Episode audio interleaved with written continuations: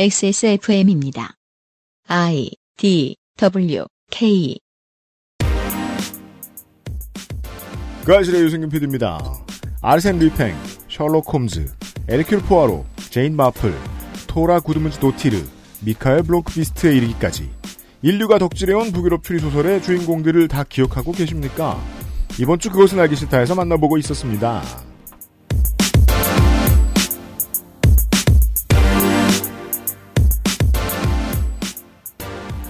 덕질인이 앞에 있고요. 그렇습니다. 덕질이라면 제가 빠질 수 없죠. 윤세민 에디터도 있고요. 네, 안녕하십니까. 윤세민입니다. 그대로 북극영어 소장님도 앉아 계시고요. 안녕하세요. 북궁여우입니다. 나머지 이야기들 하겠습니다.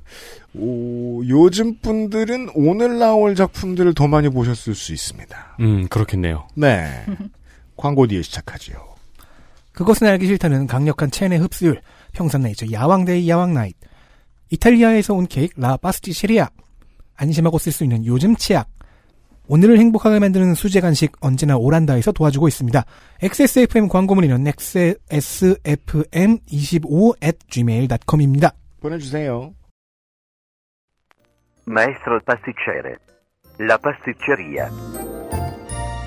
라 파스티체리아는 이탈리아 마에스트로에게 직접 수학한 pasticcere가 전통의 방식 그대로 최고의 재료와 함께 구워낸 천연 발효 빵입니다. 일반적인 제빵에서 사용하는 이스트를 쓰지 않은 이탈리아 전통 방식의 천연 발효종을 사용한 지금까지 경험해보지 못한 풍미와 식감. 천연 발효빵이라 장기간 보관해도 맛은 그대로. 방부제를 전혀 사용하지 않아 건강에도 좋은 라 파스티체리아. 낯설은 만큼의 기대감. 이탈리아에서 온 케이크 라 파스티체리아.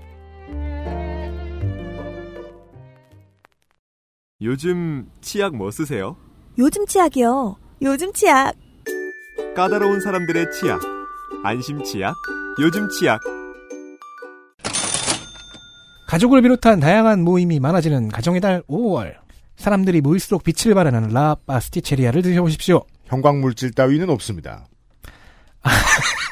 아, 빛을 발하는. 근데 제가 19세기적 개그를 했어요. 그 제가 지난번에 두 개 샀다가 조금 샀다고 혼나가지고요. 더 많이 샀습니다. 지금 이번에 저 예 친지들 만나러. 아, 친지들 사이에서 인기가 많군요. 그러게 말이에요. 압도적인 크기, 부드러운 식감, 교양 넘치는 밸런스를 자랑하는 당분.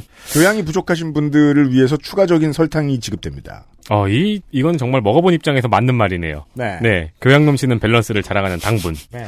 집 앞 빵집에서 프로그램 사- 이름 사는 그러니까요. 생크림 케이크와 라 파스티체리아가 다른 점 드리면, 드리었습니다. 아, 집 앞은커녕 아, 군산이나 안동이나 대전에 가서도 이런 맛은 못 구합니다. 네. 전통 방식 그대로 3일에 걸쳐 열심히 만들어낸 이태리 케이크를 XS몰에서는 그저 클릭 한 번으로 즐길 수 있습니다.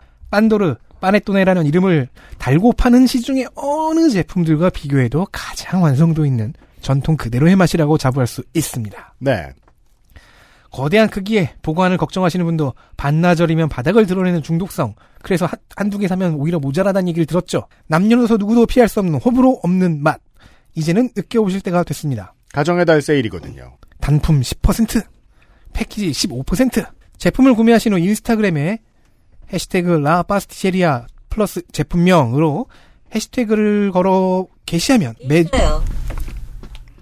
됐대요. 라파스티체리아 때문에 네. 시리가 대답하나 보네요. 네. 이번엔 제 아이패드 실이었습니다. 음. 네. 그렇게 게시를 하시면 매주 한 분을 추첨하여 랜덤 맛 사은품을 발송해 드립니다. 네. 오, 이것도 도박의 맛이. 500g입니다. 크리스마스, 추석, 설날, 어버이날, 어린이날 많은 사람들이 모일 땐 라파스티체리아입니다. 네. 사람들이 모일 때도 그런데, 이, 지금, 무공영님 방송을 들으면서 이 음. 라바스티리아 광고를 보니까, 추리소설 한 권, 라바스티리아 하나. 이렇게 어, 딱. 북유럽과 남유럽의 만남. 네. 큰 빵은 책과 함께. 그렇죠.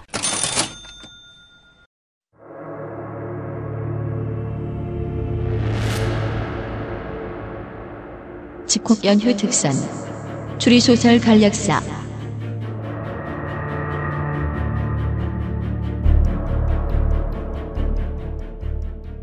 어제 이 시간에 우리는 이 덴마크의 작가 베트르 회의 이야기를 하다 말았습니다. 네. 네. 페테르헤는 아까 말씀드렸듯이 청소년에 대해서 관심이 각별한 작가인데요. 네. 이 사람의 책 중에 경계선 아이들이라는 책이 있어요. 경계선 아이들. 네, 거기에 보면은 14살 페터, 페터가 주인공인데 이름이 페터라서 사실 이게 작가의 얘기가 아니냐 뭐 이런 음, 얘기도 음, 되게 음. 많았어요. 예. 근데 이 14살 페터가 고아원과 소년원을 전전하면서 굶주림과 추위 그리고 교사의 은밀한, 은밀한 성적 학대에 시달리는 그런 힘겨운 어린 시절을 보냈는데 그러다가 코펜하겐의 빌이라는 학교 사립학교인데 되게 좋은 유명한 사립학교인데 아, 비리가 아니라 빌. 네, 빌, 음. 빌로 입학을 하게 돼요. 근데 그 학교에서는 정신적으로 문제가 있거나 지능 지수가 떨어지는 문제아랑 그다음 일반 학생을 함께 교육하는 프로젝트를 진행을 하고 있었던 거죠.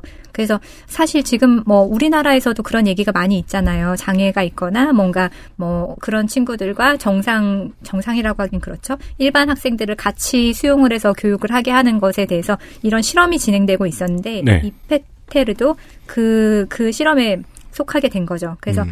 이 아이들을 같이 교육을 하는데 근데 정작 같이 교육을 하다 보니까 문제아라고 낙인이 찍혀 있어서 심리적인 폭력을 당하고 또 선의를 빙자한 체벌과 감금 이런 데 노출이 돼서 또 다른 문제를 야기하게 됩니다. 네. 근데 이게 사실 진짜로 덴마크에서 1964년부터 74년까지 어 덴마크의 54개 학교에서 시행되었던 실험이었다고 해요. 그래서 음. 그 음. 그러니까 사람을 가지고 이런 식으로 실험을 하는 것에 대한 고발을 하기도 하고요. 음. 그리고 당시에 그, 어, 같이 합, 합해서 교육을 했지만 실제로는 아이들한테 큰 상처를 남기고 말았고 그 이후로 분리냐 통합이냐에 대한 사회적 논의가 지금도 계속되고 있다고 합니다. 그 당시에 실험은 이제 같이 통합해서 교육을 했을 때 나타나는 네. 부작용에 대한 대책이 전혀 없었나 보군요. 그런 것 같아요. 그리고 선생님들이 같이 이 실험을 해서 어떤 결과를 보느냐 보다도 이 아이들을 어, 똑같이 대하지 않은 거죠. 문제아 아이들을 음. 괴롭힌 거죠. 같은, 같은, 같이 놓고서는. 음. 그래서 그런 문제를 제기한 책이라서 이, 이런 분야를 연구하시는 분들도 굉장히 많이 보는 책이라고 해요.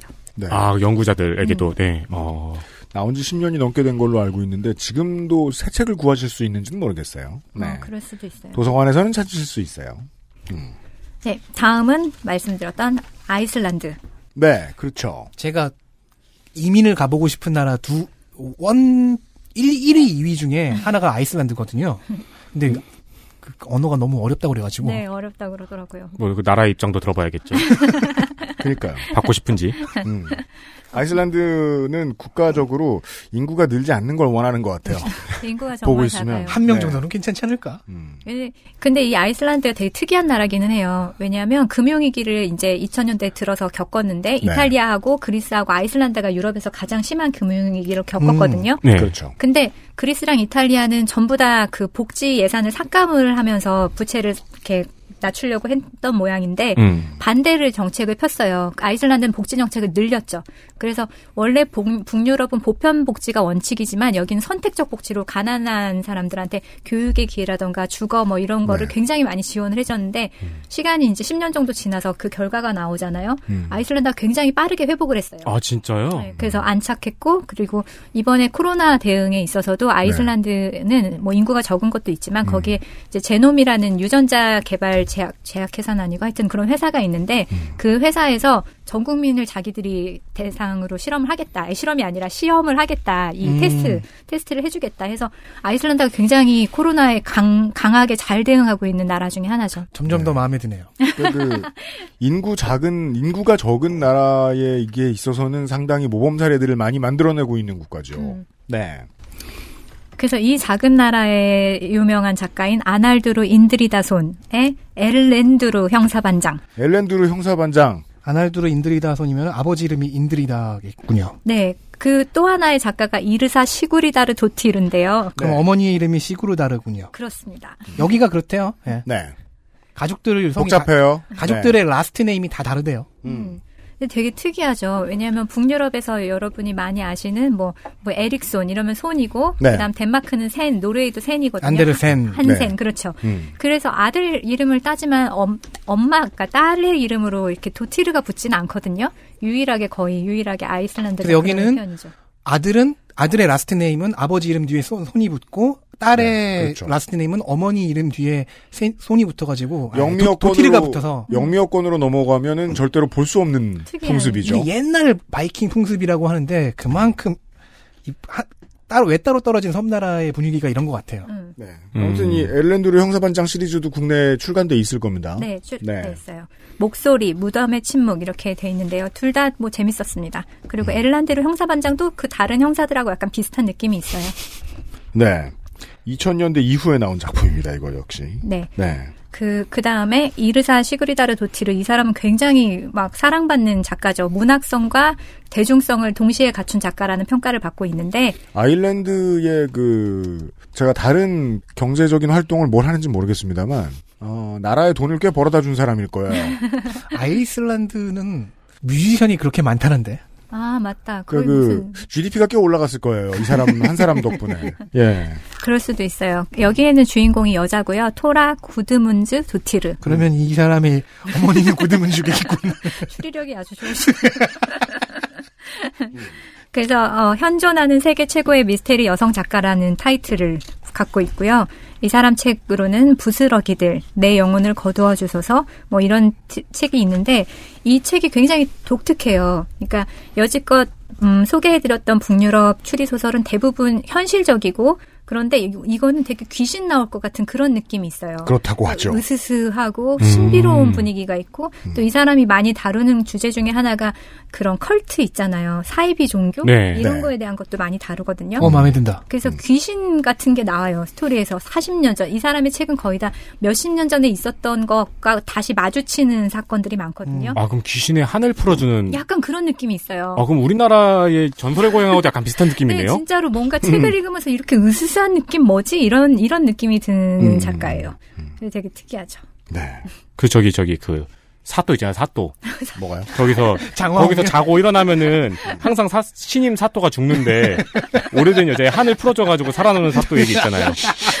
또 죽, 죽었나? 아 근데 누가 그러더라고요. 한국 귀신은 자기한테 해코지한 사람한테만 해코지하지 그 랜덤하게 불특정 다수를 그렇죠. 그 죽은 않는다. 사또들도 놀라서 죽은 거 놀라서. 자기 간 간담이 작아서 죽은 거였잖아요. 근데 이제 저 5급 이상의 고위공직자들은 그냥 그 바로 죽기도 하고 뭐 구분이 있겠죠 어떤. 네. 공부만 너무 열심히 해서 몸이 약했던 거야. 그래서 서양 귀신들은 막 아무한테나 다 그러지만 한국 귀신은 그러지 않는다고 누가 그랬었거든요. 네, 한국 귀신은 한이고 서양 귀신은 악령이니까요. 아 그런가? 네. 아무튼 이, 이 도티르 이르, 이르사 작품도 굉장히 추천합니다. 한국인들은 이걸 다 기억하기 힘드니까 그냥 이르사 작가의 토라 시리즈라고 네. 얘기하죠. 네. 네. 이, 이거는 여름에 보시면 특히 오싹한 느낌이 들기 때문에 더 좋을 것 같아요. 음. 그 다음에 아 이걸 먼저 했어야 되는데 또 다른 벨기에 작가가 있네요. 조르즈 심농 아시죠? 어, 네, 너무 유명하지 않나요? 그렇죠. 이 이름 읽어보라고 하시면 되게 자신있게 읽으려고 했는데. 준비하고 있었는데. 메그레 반장이 주인공이고요. 네. 수상한 라트비아인 메그레와 플랑드르인 메그레와 거지 등등등의 작품이 있습니다. 네. 총 500편이 넘어요. 이 사람이 쓴 작품이. 근데 아. 그 중에 100편 넘는 게 메그레 시리즈입니다. 그래서 뭐 아가사 크리스티의 에르킬 포아로 같은 거군요. 그러니까 이 사람 말만 하고 구술로 적었나요? 그러니까 500편이면 굉장한 창작력이네요. 그러니까 아, 이 사람이 전 세계적으로 팔린 건수가 5억 건이에요. 와. 그래서 영화만 60편이 나왔고 음. 어, 이 주인공인 메그레 반장은 파리 치안국의 기동 수사 수사대 반장입니다. 그러니까 무슨 액션 영화 주인공 같은 캐릭터예요. 예, 맞아요. 네. 그래서 180cm에 110kg, 음. 통뼈, 단단한 근육, 바위 덩어리 같은 육중한 몸집, 음. 그 다음에 짙은 밤색의 숨 많은 머릿결. 지금은 나이가 좀 들어서 관자놀이에 희끗희끗 몇 발의 백발이 있고요. 네. 넥타이를 한 번도 반듯하게 메어본 적이 없습니다. 음. 그러니까 에르클 포아로랑 만나면 굉장히 안 좋겠죠. 네네네. 그렇겠죠. 먹는 것을 좋아하고 특히 맥주를 굉장히 좋아해요. 어, 정말 사이가 안 좋겠네요. 같은 같은 벨기에지만. 네. 같은 얘기지만 그래서 이 사람은 수사하다가도 이렇게 맥주가 나오는 데가 있으면 거기 가서 기웃기웃거리면서 술을 마시고 이러거든요. 음. 그리고 무뚝뚝하지만 동료애가 강합니다. 침대래. 네. 그리고 애연가예요. 파이프 담배를 피고요. 딱히 똑똑하거나 지적인 면은 없지만 굉장히 부지런해서 현장을 무수히 다닙니다. 그래서 근데 또 하나 이 사람의 특이한 그 강점이라고 한다면 세계 모든 경찰의 당국사에 통용되는 국제 비밀 약호 코드가 있대요. 전 그런 게 있는지 몰랐지만 음. 그걸 보자마자 그냥 술술 그냥 외국어를 읽듯이 해독을 할 수 있는 능력이 있다고 합니다.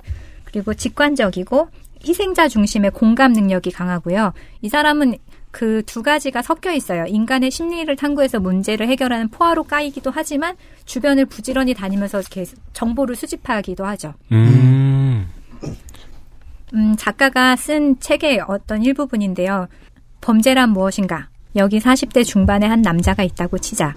그는 공동체에 속하는 여느 남자와 똑같은 남자다. 어떤 하찮은 이유 때문에 그 남자가 범죄를 저지른다. 그러면 갑자기 그는 더 이상 인간 공동체에 속하지 못하게 되고 하나의 괴물이 되어 버린다. 40대 중반까지 그는 사회의 당당한 일원으로 살아왔는데도 단 5분 만에 사람들은 그를 혐오의 눈길로 바라본다. 그는 더 이상 사회에 속하지 못하게 되는 것이다. 혹시 재판에 참석해 본 적이 있는지 모르겠지만 경관사에 앉아 있는 그 사내의 고독은 아주 인상적이다. 그는 더는 아무도 자신을 이해해주지 않는다는 사실을 안다. 그래서 이 사람은 범죄 범죄를 저지른 사람의 심리 그리고 또 희생자 피해자의 심리 이 두 가지에 굉장히 집중을 하는 작가예요. 예. 음.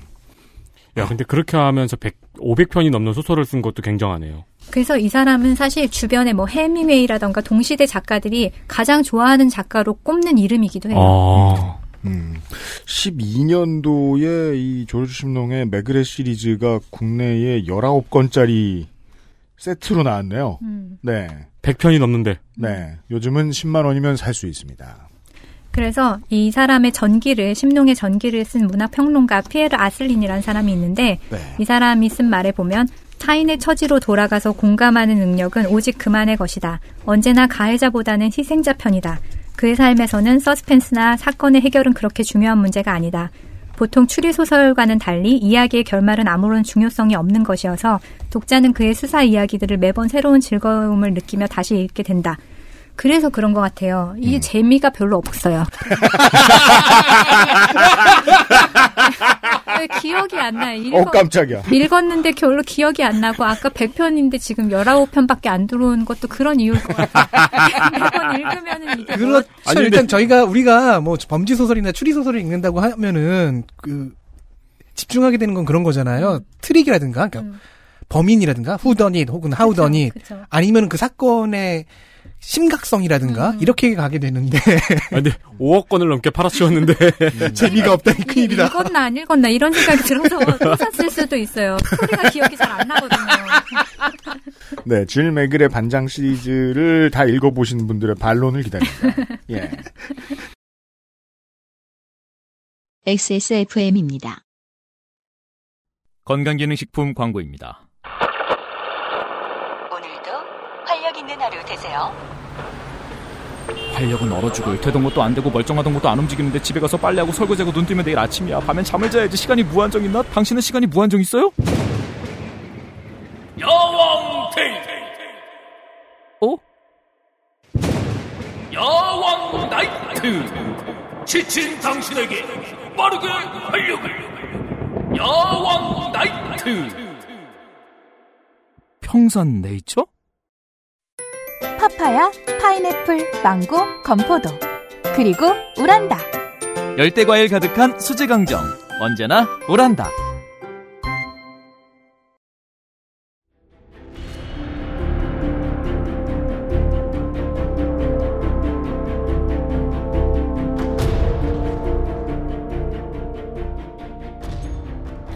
근데 이제 오늘의 주인공들은 이제부터예요. 그렇죠. 제가 최근에 아니면 근 10년 동안 음. 읽었던 것 중에 가장 좋아하는 소설 3개를 소개해드리려고 해요. 네. 이건 일단 첫 번째는 이론의 여지가 없어요. 어, 그렇죠. 제가 보건데. 네. 예, 예. 스티그 라르손의 밀레니엄 시리즈입니다. 그렇죠. 어, 1부 여자를 증오한 남자들, 2부 불을 가지고 노는 소녀, 3부 벌집을 발로 찬 소녀. 2005년에 출간됐고요. 스웨덴에서만 350만 부, 인구의 30%입니다.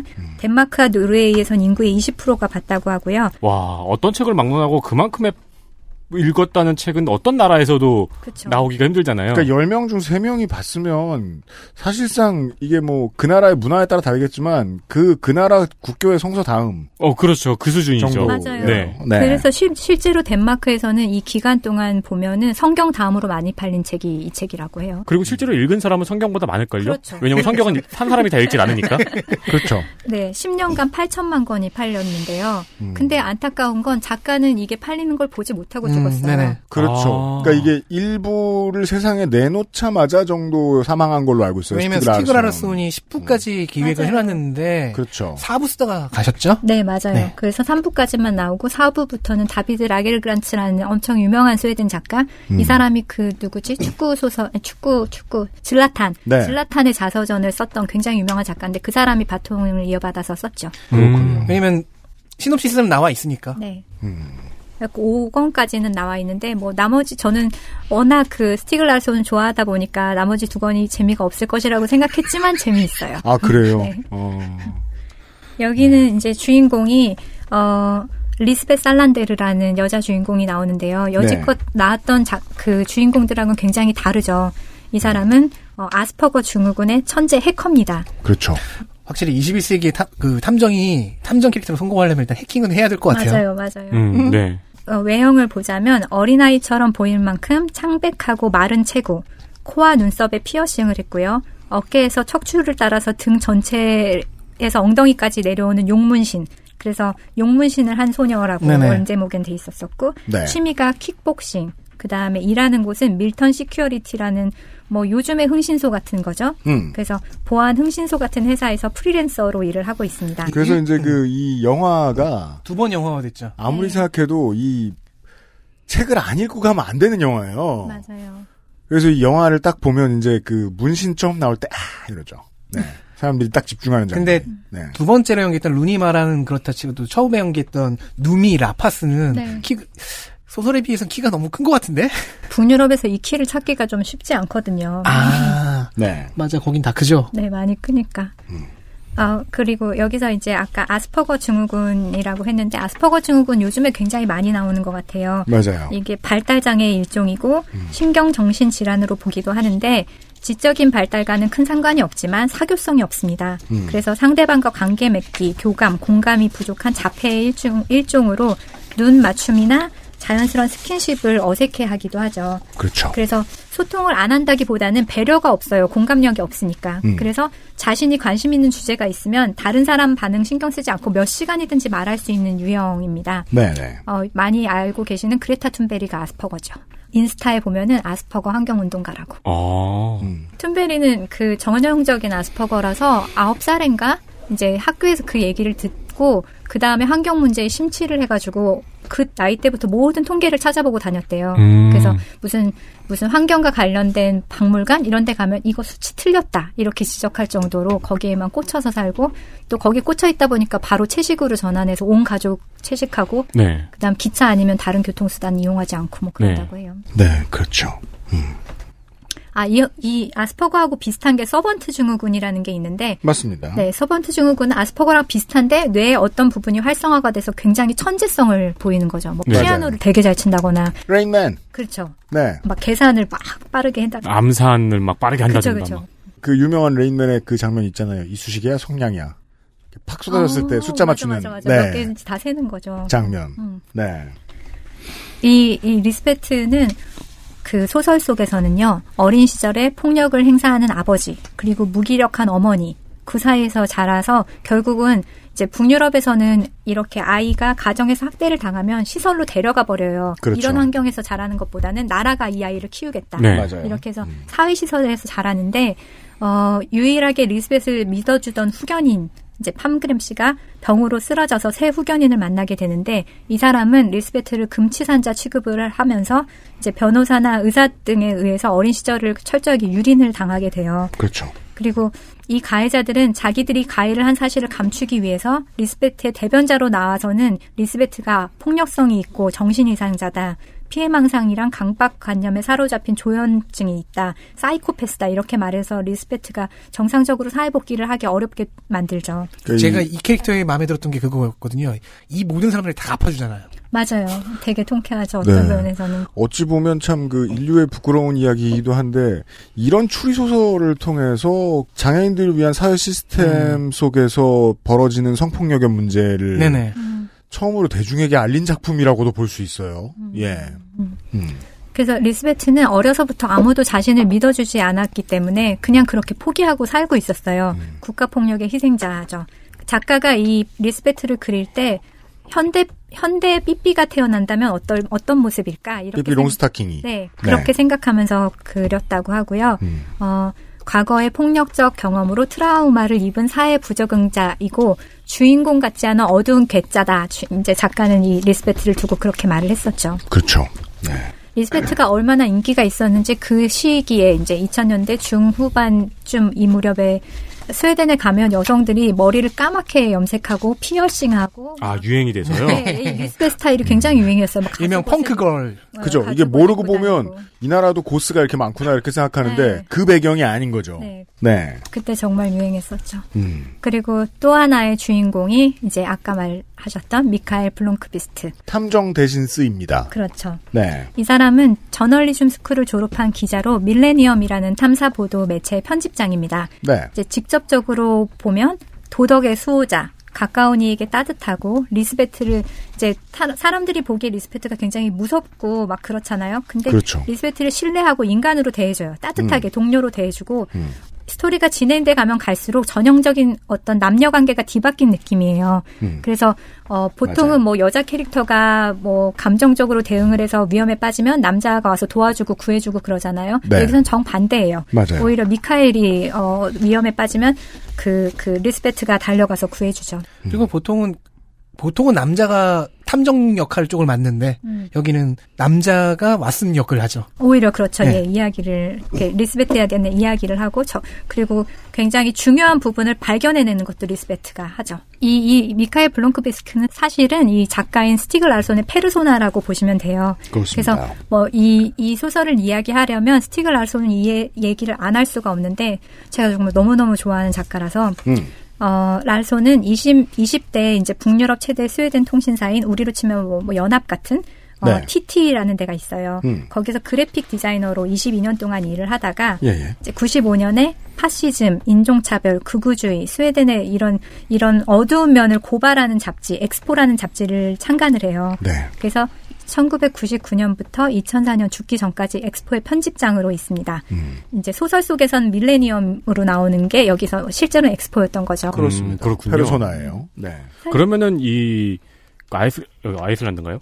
여기 스웨덴. 네, 스웨덴. 스웨덴에서는 엑스포의 존재도 알고 있고 하면 몰입력이 더 뛰어났겠네요. 그렇죠. 음. 제가 이걸 보고 너무 좋아해서 서점에 가가지고 찾는데 없는 거예요. 그래서 서점 주인한테 아, 나 지금 밀레니엄 사러 왔는데 밀레니엄 없냐 그러니까 웃으면서 엑스포겠지. 아, 헷갈리신 거군요. 네. 그렇군요. 그리고 서점 주인 입장에서는 그런 경우를 굉장히 많이 당했나 이미 보네요. 알고 있는 거. 네. 다 짐작하였다. 오늘 열 번째야. 이러면서 절레절레 고개를 흔드는. 그래서 이 밀레니엄도 똑같아요. 소설 속에서도 인종주의, 극우, 반파시즘 이런 거에 대해서 연구를 하고 그랬는데 시- 제가 논문을 하나 쓰면서 찾다 보니까 정말 스웨덴 구구 제가 스웨덴 구구 정당에 대한 논문을 쓰고 있었는데 네. 찾다 보니까 이 스티그 라울손이 쓴 논문이 굉장히 많더라고요. 책도 있고 아. 참조를 했죠. 음.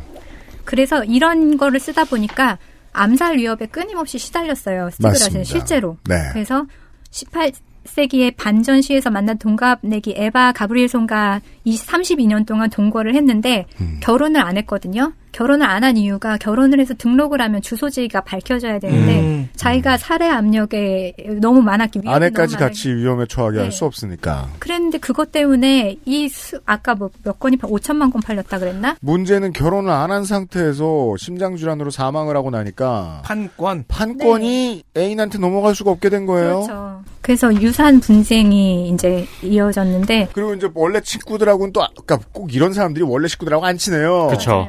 그 나중에 먹겠다고 귀여워요. 맞아요. 그런 열- 상황인 것 같더라고요. 맞아요. 18살에 집에서 나와서 집하고는 그 이후에 단절을 하고 살았거든요. 네. 연락을 안 하고 살았는데 음. 책이 이렇게 성공을 하니까 아버지와 형이 와가지고 이제 판권을 근데 음. 법적으로는 어쩔 수가 없어요. 그리고 실제로 보신 영화 아까 보셨다고 했잖아요. 그 헐리우드판 다니엘 네. 크레이그 아니 맞, 맞나? 맞죠? 다니엘 크레이그 나온 헐리우드판 영화가 있는데 이 사람이 사실 평소에 항상 얘기할 때 이거 절대 헐리우드에 판권 안 판다. 아. 왜냐하면 헐리우드로 가는 순간 리스벳 살란다가 예뻐질 것이다. 음. 사실 이 사람은 어둡고 상처받은 캐릭터인데 일로 가면 그리고 또 예언을 했어요. 만약에 이게 헐리우드로 가면 용문신이 작아질 거라고. 아. 근데 실제로 그렇게 됐어요. 헐리우드판을 보시면 용문신 작아져요. 네. 그리고 그래서 이 스웨덴판하고 헐리우드판이 있는데 스웨덴판을 보시기를 권합니다. 이게 원작자의 의도에 더 충실하니까. 아, 그 공각기동대 팬들이 우려했던 바하고 굉장히 비슷하네요. 음, 무슨 스칼렛 요한슨 얼어 죽을. 그러니까요. 네. 네. 아무튼 그렇습니다. 그리고 최근에 이제 책이 하나 나온 게 있는데 한국에서는 아직 번역이 안 된 것 같은데 네. 그 불을 가지고 논 남자라는 제목의 책이에요. 그렇습니다. 아직 안 나왔죠. 네, 그게 뭐냐면 이 스티그 랄손이 사실 제가 옛날에 에피소드에서 올로프 팔메를 진행을 했는데 올로프 팔메의 암살을 개인적으로 수사를 하고 있었어요. 음. 그래서 어떤 사람이 이제 그 얘기를 듣고 그 창고에 갔더니 이, 이 스티그 랄손이 개인적으로 팔메 암살 사건을 조사한 파일이 수많은 상자가 있었대요. 그래서 그거를 가지고 책을 쓰는 게 있거든요. 그걸 가지고 본인이 또 원고도 남겼던 네, 거예요. 원- 아니, 책을 쓰진 않았지만 여러 가지 추리를 해놓은 거죠. 그래서 아. 사실 나름으로 이 사람은 결론을 내렸어요. 스티그 랄소는 네. 누가 암살자일 것이다. 그래서 그걸 가지고 쓴 책이 있더라고요. 여기서도 또 아서 코난 도일과 같은. 어 비슷하죠. 음. 그리고 또한 이, 그, 작가 본인의 페르소나가 미카엘 블롱크비스트라고 말씀을 해주셨는데, 이, 어, 작가 본인도 어릴 적에 이제 꼬마일 때 성폭력 현장을 목격한 적이 있다라고 하죠. 그래서 잘 본인이 이제 뭐 몇 달이 건너 알고 있는 피해자의 이름으로 리스벳, 음. 예, 쓸 주인공으로 넣었다고 합니다. 네. 그래서 그 이후에 이런 이런 어, 스스로도 이제 페미니스트라고 하고 그래서 항상 사회의 약자에 대한 문제에 굉장히 관심을 가지고 썼고 소설 안에서도 계속 그런 그런 게 드러나 있어요. 네. 어, 일부의 스토리만 잠깐 말씀을 드리자면 스웨덴을 주름, 주름 잡는 이제 기업이 있는데 방예르 기업이라는 기업이 있는데요. 그쵸. 여기 여기가 이제 한국으로 치면 삼성 같은 데예요. 음. 그래서 방예르 기업의 헨릭 방예르가 자식이 없어요. CEO인데. 그리고 똑똑한 조카 손녀가 있는데 하리에트라는 애가 있는데 이 하리에트를 너무 아꼈고 얘한테 진짜 얘가 똑똑해서 우리 가문을 얘가 이어가면 좋겠다 이렇게 네. 생각을 했는데 마을 축제가 벌어지던 어느 날 이 사랑하는 조카 손녀가 사라져요. 연기처럼. 음. 수십 년이 지났는데도 뭐 찾을 수가 없어요. 근데 매년 이 사람의 이 헨릭 방해르의 생일마다 선물이 오는데 그게 뭐냐면 아파. 그 꽃을 이렇게 눌러서 말린 거 있잖아요. 그 그렇죠. 액자가 선물로 오는데 음. 이게 하리에트가 살아 있을 적에 자기한테 매일 선물로 줬던 거거든요. 음. 그래갖고 매년 이렇게 오는 게 이제 수십 개가 쌓인 거예요. 음. 그래서 자기가 죽기 전에 정말 하리에트의 죽음의 비밀을 풀어달라. 이걸 미카일에게 의뢰를 하죠. 그렇죠.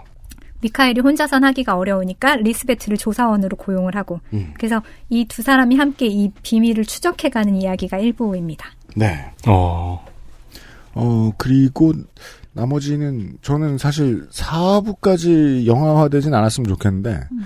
4부까지 국내에 다 들어오지 않았죠. 책이요, 4부가. 영화가요? 4부가. 사부 영화 아직 안 나오지 않았어요? 그러니까 영화 말고 책. 아, 책 다 들어왔어요. 다 들어왔어요, 4부도. 그 책으로는 다 보실 만하다. 음. 네, 3부까지 봤는데 저는. 음. 네, 네. 요 정도의 작품을 보셨고요. XSFM입니다. 과일 먹을 거였으면 양치는 이따 하지 그랬어. 어? 왜? 맛있는데 과일? 방금 이따 끈 거 아니야? 이가 막 시리고 혀가 마비돼서 과일 맛을 못 느낄 텐데. 아, 요즘 치약 모르는구나? 자연 유래 성분만으로 만들어서 입안을 자극하지 않거든. 오, 요즘 치약은 다 그래? 아니, 요즘 치약만 그렇지. 요즘 치약. 하루 세 번 자연으로 만든 치약. 성분부터 효과까지 안심 치약, 요즘 치약. 낯설은 만큼의 기대감. 이탈리아에서 온 케이크 라 파스티체리아. Maestro il pasticcere. La pasticceria.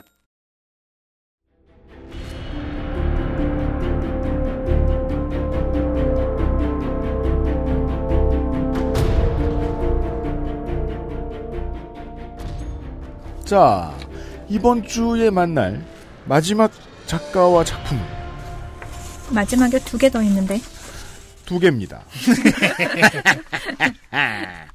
게임이 있군요. 그다음 최근 작품이긴 한데 비스트. 어 이거는 작가가 로슬룬드와 헬스트렘 이두 사람이 공동 저자인데요. 안데슈 로슬룬트. 네. 네. 안데시 로슬룬드는 이제 텔레비전 기자였고 또 프로듀서이기도 해요. 네. 그리고 어 헬스트렘 보르 뵈리에 헬스트렘은 어, 재소자였습니다. 전 전과자예요. 음. 그래서 이 사람은 감옥에서 나온 후에 자기의 어두운 삶을 청산하고 같은 처지의 젊은 출소자들을 돕기 위해서 범죄자의 교화와 재범 방- 방지를 위한 그런 사회복귀를 돕는 비영리 단체를 운영을 하고 있어요. 네. 그래서 이 단체 이름이 크리스인데 이 단체를 취재하러 온 로슬룬드랑 만나서 교도소 제도의 문제점과 범죄자의 갱생을 고민하다가 탄생한 소설이 비스트입니다. 네. 그래서 어, 이 이후에 두 사람은 작가로서의 삶을 시- 새로 시작을 하게 됐고 음. 또 소설을 보면은 교도소의 이야기가 나오거든요. 범죄자의 심리 이런 게. 근데 이게 정말 되게 리얼리티가 강하다. 어떻게 이렇게 어, 생생하게 묘사를 했냐. 근데 그게 바로 헬스트램이 있었기 때문이죠. 음. 그래서 이 Beast가 데뷔작인데 이걸로 2005년 북유럽 최고의 장르 문학에 수여하는 Glass Key상을 수상을 했고 네. 어, post 스티그 라르손이라는 평가까지 듣고 있어요. 아, 그러니까 게- 굉장히 높이 평가를 받고 있는 거죠. 2010년대에 나온 작품으로 알고 있는데요. 네. 네. 여기 내용을 보면은 주인공인 프레드릭이 어린 시절에 이유 없이 아빠가 이제 프레드릭을 때렸던 거죠. 음. 그래서 무자비한 폭력을 견디다 못해서 형은 또 자살을 했어요. 어머니는 아, 원작은 2004년이군요. 이러면 이제 밀레니엄이 이제 한참 폭발적인 인기를 얻기 시작할 때인데. 그쵸. 네.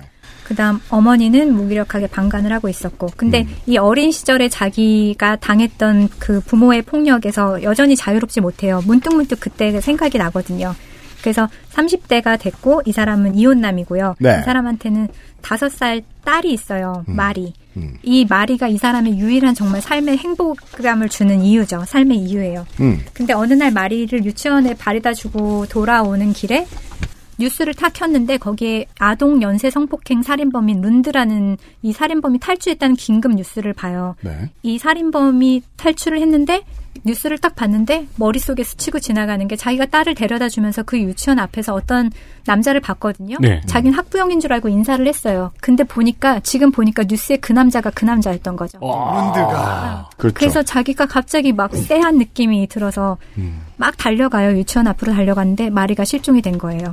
그리고 실종 다음 날 싸늘한 시체로 발견이 됩니다. 네.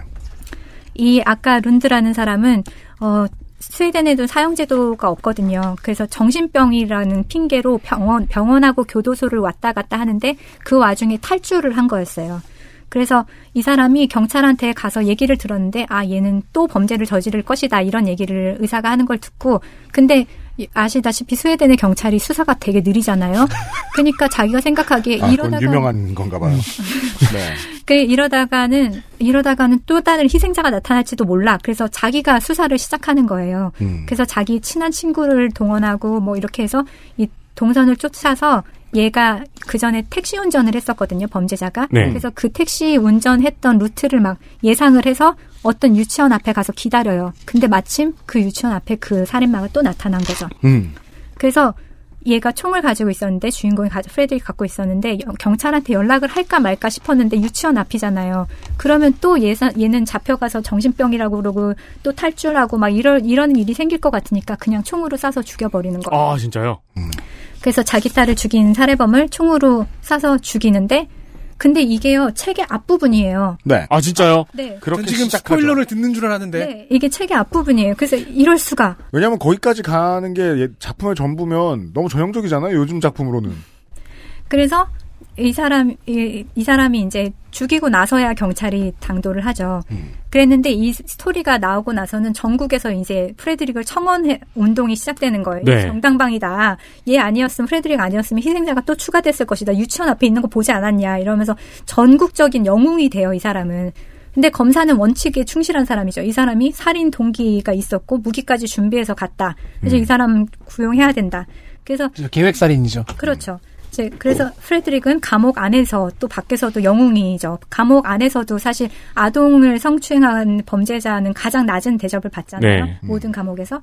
그래서 이러는 이래, 이랬기 때문에 감옥에 가 있었어도 얘는 영웅 대접을 받아요. 프레드릭은.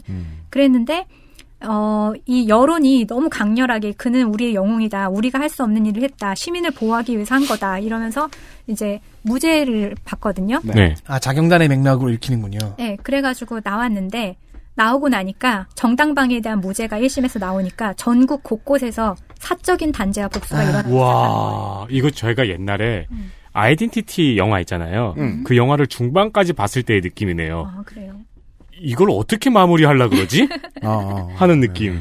그러니까 음. 그래서 전국에서 성범죄자를 위한 증오 범죄가 시작되는 거예요. 마을에서 자기들이 막 진짜 만약에 동네에 어떤 형 있잖아요. 모자란 형이 있었어. 그런데 네. 이, 이 사람이 내 여동생을 이상한 더러운 눈빛으로 봤다. 그러면 막 그 사람을 하고 나도 무죄다. 프레딕도 음. 무죄였으니까 음. 이런 식으로 주장을 하는 거죠. 음. 그래서 이 사람을 다시 재판에 세우게 되는데 하여튼 여기까지가 중간입니다. 네, 왓치맨 같은 질문이네요. 그래서 이, 이 책을 쓴 아까 말했던 그 로슬린드랑 헬스트램 두 작가가 글을 쓰면서 고민했던 질문이 세 가지가 있대요. 자식을 지키기 위해서 부모는 어떤 일까지 할 수 있을까? 어린 소녀와 연쇄살인범, 누구의 생명이 더 소중한가? 모든 이의 생명은 똑같이 존재받아야 하는가? 이 세 가지 질문을 계속 하면서 책을 썼다고 합니다. 이게 한국이나 헐리우드라면 나오지 않을 질문인데 북유럽의 가치관에 도전하다 보니까 어, 그러네요. 예. 네. 이것이 히트를 했겠구나라고 유추할 수도 있을 것 같습니다. 굉장히 굉장히 무거운 질문이긴 하네요. 그러니까 비슷한 질문을 왓치맨에서도 던지긴 했는데 그것과는 또 다른 의미로 다른 맥락에서 나오니까 더 무겁게 읽- 읽히네요. 그렇죠. 그 미국에서는 이런 질문을 하면 이제 한 대 맞으니까요. 거기 주인공들은 막 그 범죄자의 친구들도 다 죽여요. 네. 음. 그 점에서 다르군요. 네. 네.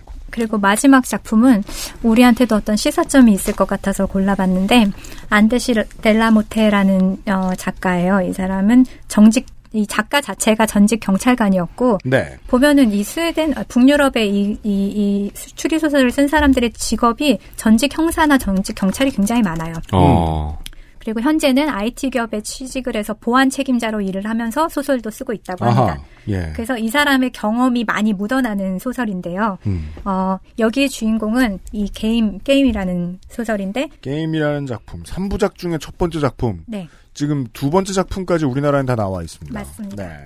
어, 주인공이 헨릭 페테르손입니다. 음. 이 헨릭은 임시계약직의 저임금 알바생이에요. 네. 누나를 대신해서 감옥에 몇 달 다녀왔고, 왜냐하면 누나가 남자친구한테 폭행을 당하는 거를 봤는데, 그러다 남자친구가 죽었는데, 누나가 밀어서 난간에서 떨어져 죽었는데, 자기가 그냥 그랬다, 이렇게 하고 감옥에 몇 달 다녀왔고, 음. 누나가 경찰이거든요. 네. 그 다음 근무 기간을 채운 다음에 실업 수당이나 받고, 뭐, 또 일하다가 실업수당 받고, 이렇게 그냥 아하. 희망 없이 사는 그런 젊은이에요. 음.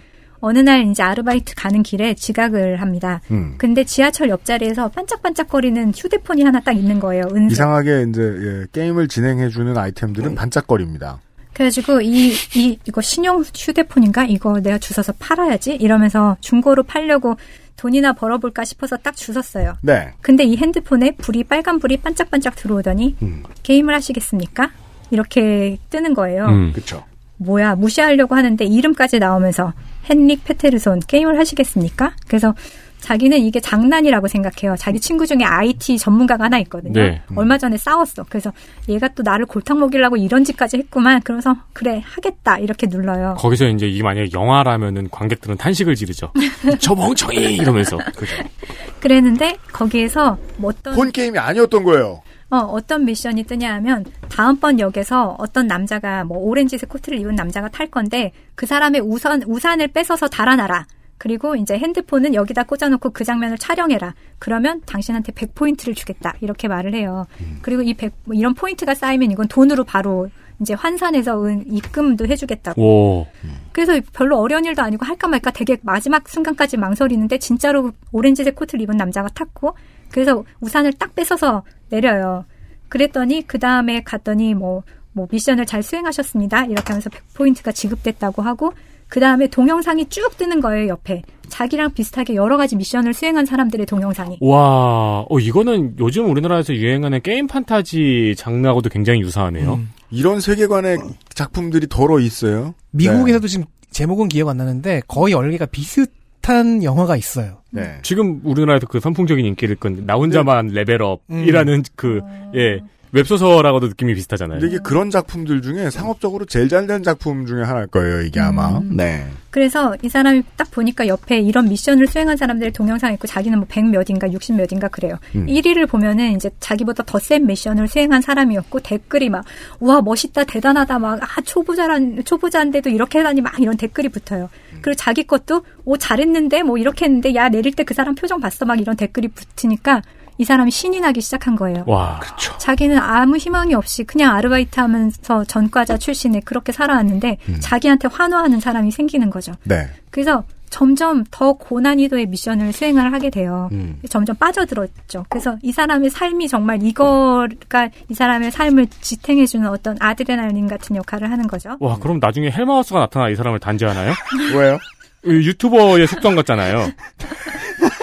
아 근데 뭐 유튜브를 하, 하는 미션을 수행하지 않는 이상 헬마우스는 굳이 이 사람을 때리지 않을 거예요. 네. 근데 이 사람이 이 미션을 수행하다가 자기의 자기의 그 누나 누나가 총리의 경호를 담당하는 역할을 하게 되거든요. 네. 경찰이죠. 그래서, 네, 그래서 누나랑 마주치는 일이 생기면서 자기가 하고 있는 이 게임이 사실은 어떤 거대한 조직의 거대한 범죄의 일부를 수행하고 있다는 걸 알게 돼요. 음. 그러니까 큰 범죄가 있을 때 누구는 여기까지만 우산을 갖다 놓고 누구는 그걸 받아서 폭탄을 뭐 의자 밑에 갖다 놓고 이런 식으로 조각조각 조각 설계되어 있는 이 음. 일에 자기는 어떤 부분만을 수행을 하게 되는 거고 그게 엄청난 뭐뭐 총리를 암살한다던가 뭐 어떻게 된다가 이런 것까지 하게 되는 거대한 범죄의 일부였던 거죠. 그이 얼개가 이 작품이 이제 유럽 전역에서 두 번째 히트를 하게 된 이유를 설명해 줍니다. 음. 이 동네에 못 먹고 못 사는 꼬마애들이 왜 갑자기 연락이 두절되고 IS로 갔을까? 음, 맞아요. 에 대한 질문을 하면서 이 작품에 대한 얘기가 다시 나오게 된 거죠. 아. 네. 그래서 이 개인은 부품처럼 큰 그림은 모르지만 그냥 자기는 그 안에서 만족하고 계속 이제 이제 up된 상태로 살게 되는데 근데 얘는 이제 그걸 알게 됐잖아요. 그래서 막 검색을 하는 거예요. 전 세계에 있던 미제 사건. 네. 그러면서 아, 이 사건의 배후에 이 거대한 무슨 조직이 있는 거구나. 그러면서 그 조직을 향해 가는 게 이 내용이에요. 네. 지금 지금 설명해 주신 것도 초반부 얘기까지인 그렇죠. 거죠? 스포일러를 할 수는 없으니까. 작품이 좋아서 그런지 책 소개를 되게 끌리게 잘하시네요. 그러니까 스포일러 되지 않은 것 같습니다. 제가? 보기에도 예, 예. 와 이걸 이런 걸 배워야 되는데 2권까지 사서 읽어보세요.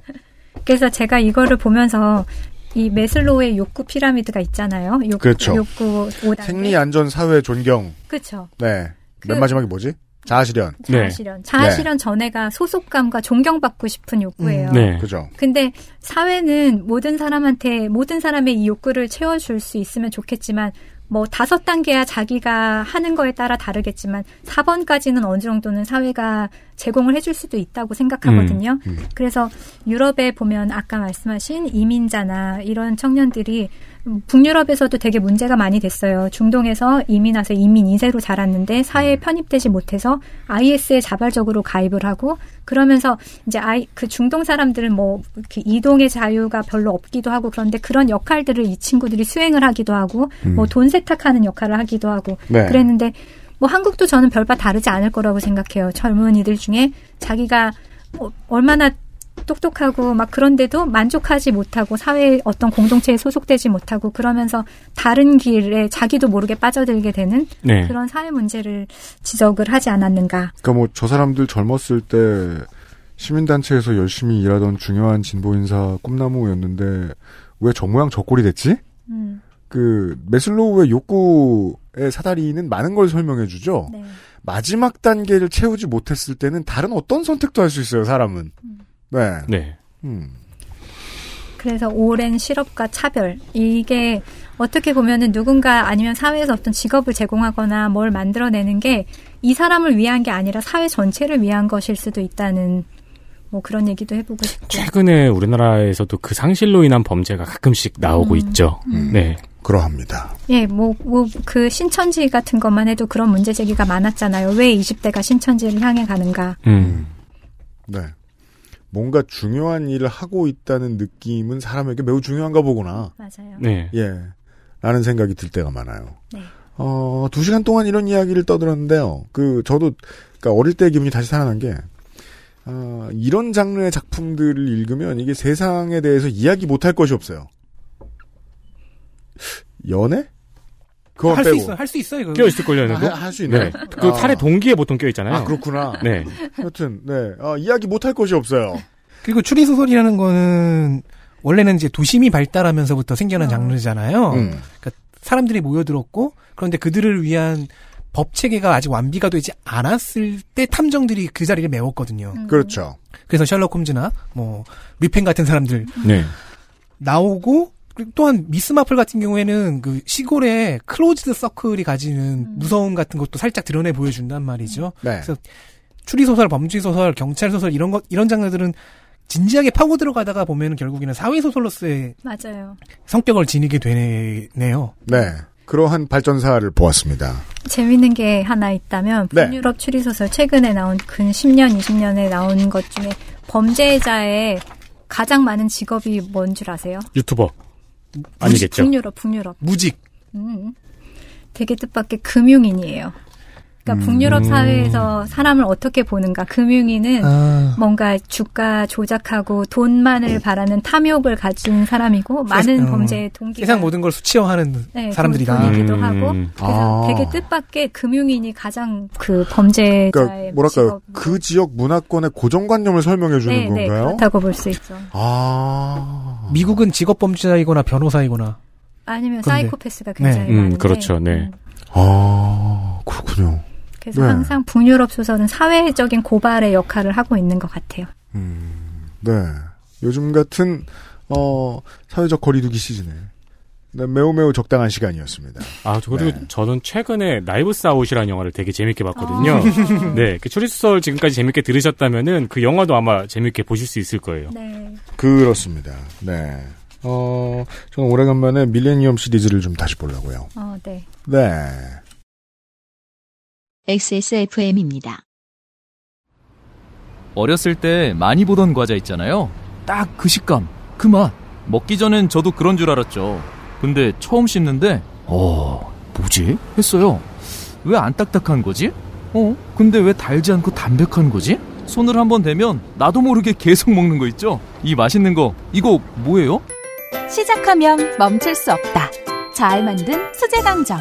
언제나 우란다. 건강기능식품 광고입니다. 야왕 데이 에? 뭐요? 야왕 나이트 효소 반응 공정 ECS 공모 에? 그게 무슨... 야왕 데이 야왕 나이트 평산 네이처? 제가 이제 그 녹음을 끝내고 다시 저 그 협상을 해볼 텐데 아 북극여우님 좀 자주 봐야 될 것 같아요 올 봄에. 네. 네. 네. 또 봬요. 아, 저 광고하고 가도 돼요? 광고하세요. 어, 저 유튜브 시작합니다. 팩트 체크를 헬마우스에게 시키겠다. 시작하자마자 지옥으로 보내버리겠다. 아 네. 어 북유럽 연구소 소장님의 유튜브 채널이 생겼습니다. 채널 제목이 뭔가요? 북유럽 연구소. 아, 북극여라고 검색하니까 너무 귀여운 썸네일만 나와서요. 네. 어, 북유럽 연구소 유튜브 채널을 심심하면 들어주시고요. 네. 혼자 계실 때 할 수 있는 많은 일들을 알려드린 이틀이었습니다. 북유럽 소장님하고 다시 인사드리죠, 저희가. 내일 이 시간에, 예, 쓸모없는 지식으로 뵙고요. 예, 덕질인하고 윤세민 에디터하고, 네, 유승균 PD였고요. 북유럽 소장님하고 같이 인사드릴게요. 내일 봬요. 안녕히 계십시오. 안녕히 계세요. 안녕히 계세요. XSFM입니다. I D W K